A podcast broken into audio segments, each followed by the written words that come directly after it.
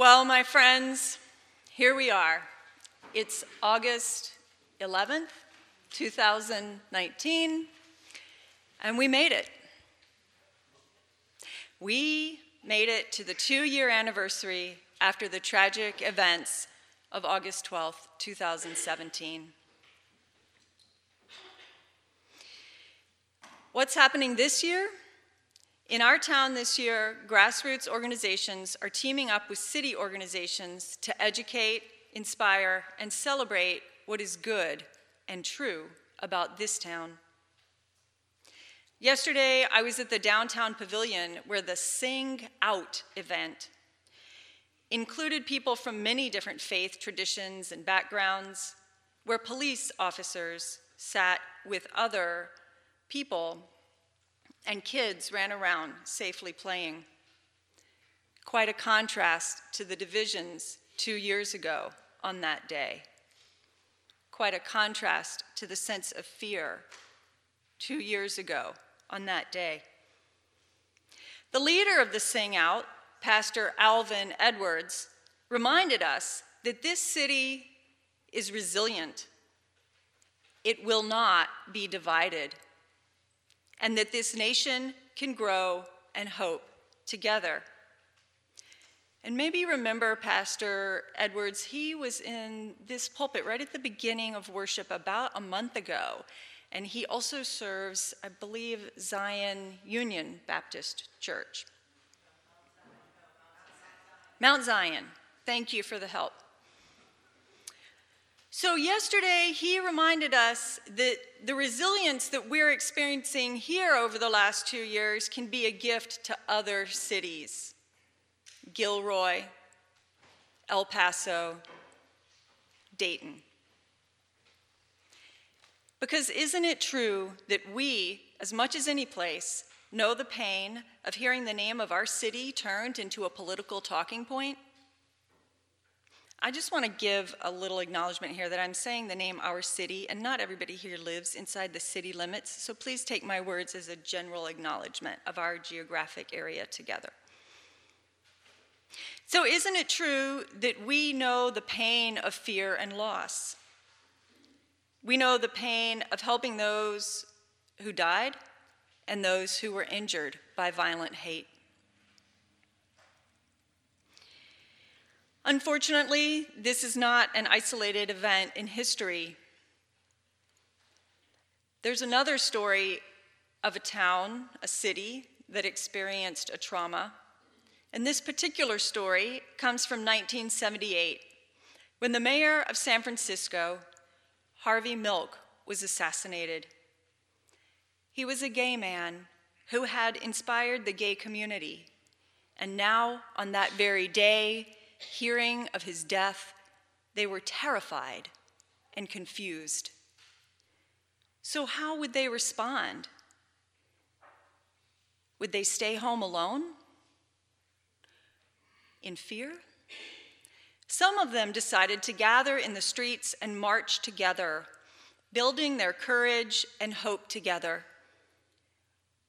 But to bolster them even more, a songwriter, a singer named Holly Near, created words to help them as they walked and moved together. This is what she came up with for that day. We are gentle, angry people, and we are singing, singing for our lives. She later explained to someone that when she had written that, she wrote another verse We are gay and lesbian together, and we are singing for our lives. But that night when she arrived at the event, she looked around and there were many allies there. So she changed the words on the spot. We are gay and straight together, and we are singing, singing for our lives. The story goes on. Decades went by, more tragedies occurred, and Holly and other people kept on showing up to help them sing. Two years ago, She was at an event and she realized the words needed to be updated. The words that she offers to us today are We are all in this together. Will you say that with me? We are all in this together.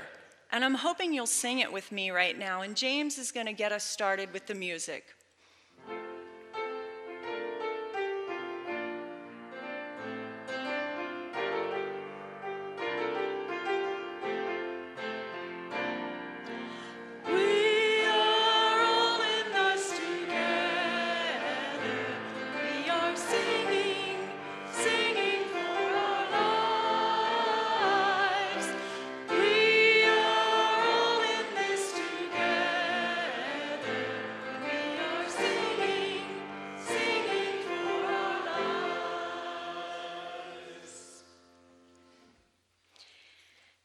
This is a gift that we have to offer other people. It's two years later, and we are singing together.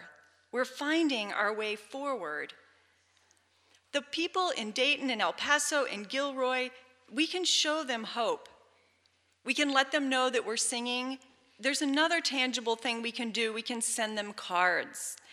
And the plan today is to have a table set up in the social hall where you can go and sign a card and that can be sent to them. Maybe it can be one big group card or little individual cards. One group card would save on stamps, but I think the, I think the stamp I think we can afford stamps for them. So um, that's something for you to do in the social hall. Because how many of you remember after August 12th when we got cards here? Raise your hand if you remember that. How did that make you feel?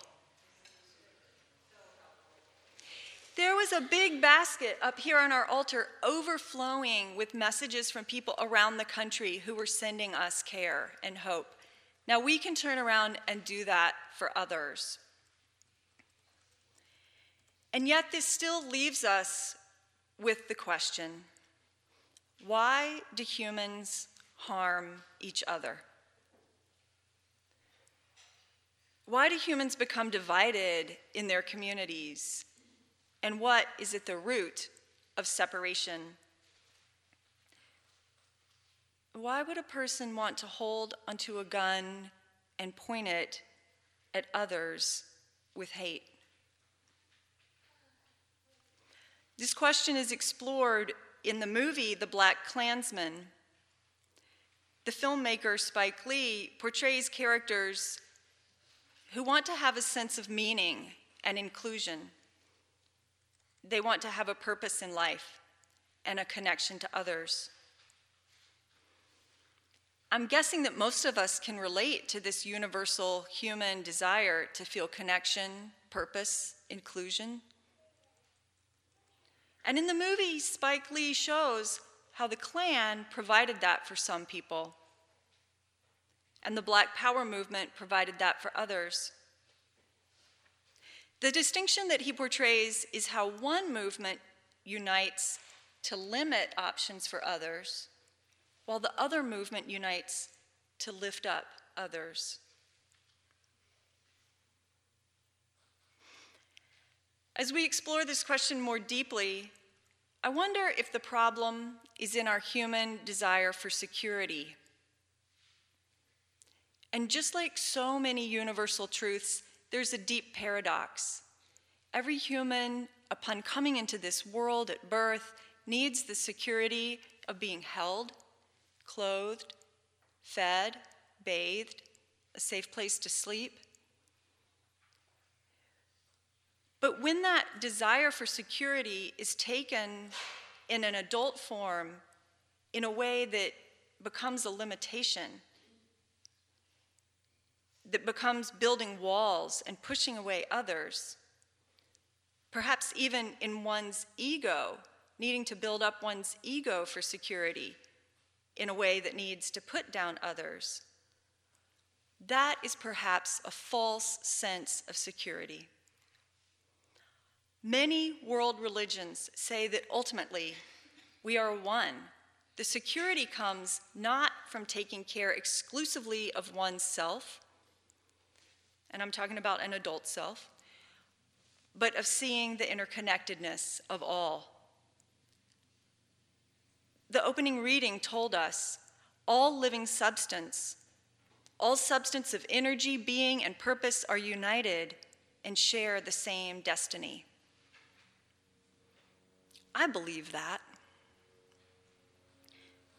But some days, when the pain is so great, it just feels like philosophy, like theology untethered. Some days, it helps to have something to hold on to, something to do. What really helps in times of sorrow, what really helps in times of lament, what really helps when the human heart is growing cold and bitter can be something concrete, like a kind word, a helping hand, either as the giver or the receiver. And so on this morning, I am going to encourage each of us to consider what concrete things we can do. And to be concrete in the plan, an action, a time frame, and an accountability partner. So I'm going to offer you four ideas. And the trick here is the fourth one's kind of like an open choose your own. so here's the first idea for action.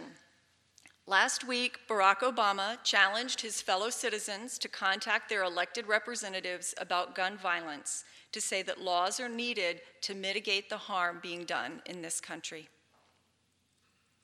A second idea. Two years ago, on the morning after August 12th, ministers from around the country wrote to me and Eric, who was the lead minister here at that time, and they said to us, What can we do to help? And the answer from my heart that morning was teach the children about racism and give them language to speak truth, because when something like that happens in your community, they need to be prepared. It is still needed. We're about to begin a new year of religious education in this congregation. You have an opportunity to sign up and help teach. Third idea each year, this congregation is part of a local effort of congregations to identify issues for policy change on a local level. This effort is called Impact, and it has concrete steps that you can do together. Fourth idea this is the one where you get to figure out your particular gifts and talents. What do you know about your particular neighborhood or workplace or social scene? What are the needs, the obstacles? And what do you have to contribute to decrease ignorance and increase safety?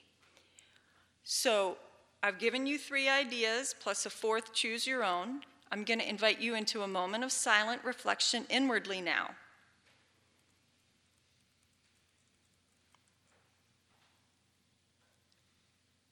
As you continue to reflect, to see if you can pick one that you think you can do in the coming month.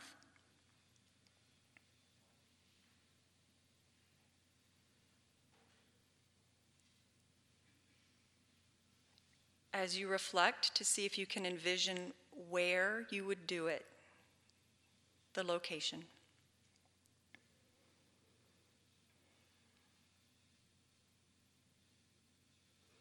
As you reflect, in your mind's eye, if there's other people involved, try to see them clearly.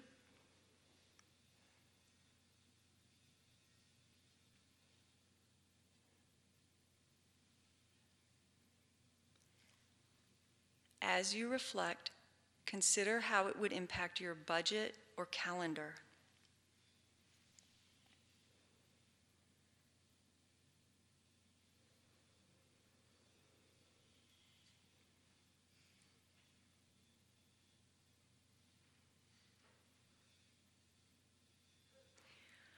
So now that you've had that time to think inside your head, I am challenging you to say it out loud to someone.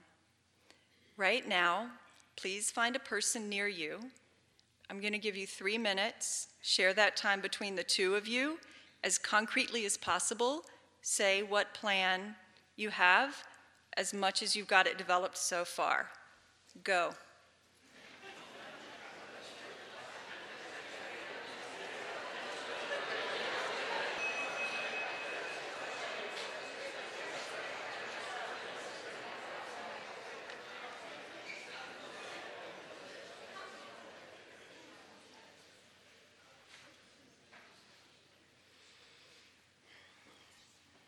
Thank you for accepting that challenge. After the service, if you want to share contact information with your buddy, that can be a way to report to them that you did follow up on your action plan and to ask them how it went for them. If you didn't find a buddy during this pairing up, the social hall is a great time to find someone. These actions will add up over time. Step by step, the longest march can be done. Many stones form an arch, but singly none. And by union, what we will can be accomplished still. Drops of water turn a mill, but singly, none. Those are words to a song. It has been sung in many places over the last few centuries. It has been attributed to various sources, and one of those sources is a rule book from a union of miners. Consider that the miners who are scared for their safety, seeking to activate their power together. Every era has its challenges, every location has its heartbreaks. We are in our current era. But you know what? We have role models who have come before us. The writer Toni Morrison died this week. One of the books she is known for is Beloved. That's the title of the book. she received an award for it from many, many, many different places, but one of the many places was the Unitarian Universalist Association in 1988. And at that time, she gave a speech about why she wrote this book about slavery. She said that she knew of no place that a person could go to honor and remember the slave experience. She felt a yes inside herself that she needed to write it, a literary place for a person to go to remember and honor the experience. And as she reflects on what was happening inside of herself as she was doing that action of writing, here is what Toni Morrison said. The primary conviction one has when one begins is that it is absolutely necessary. The secondary certainty is that I alone am the one who can do it. How delusional. It's a strong feeling but it is also necessary fiction. Necessary fiction one needs to construct in order to do the work. The work which takes so long. And one has to feel just as driven to write without readers and without publishers. And my answer was always yes, oh, yes. Toni Morrison was willing to look pain in the eye and see reality for what it is. Seeing reality is empowering. Because isn't it tempting to look away from pain? Tempting to look away from the pain in our country right now? Perhaps in your personal life, there's pain that you want to look away from. But universal wisdom tells us that pushing away pain leads to another layer of suffering. When a person accepts reality, they free up energy that was being used to push it away. When we stand in this present moment, not wishing for the past, we have more creativity to offer future generations. I am sad to say that our country seems to be in a new normal of climate change and gun violence, so it is time for new strategies and new actions. I hope that each one of us can find our inner yes, take the steps do the work of rebuilding, reweaving, and making this earth a place for the next generations to thrive. Blessed be. Amen. Let us reflect in silence together.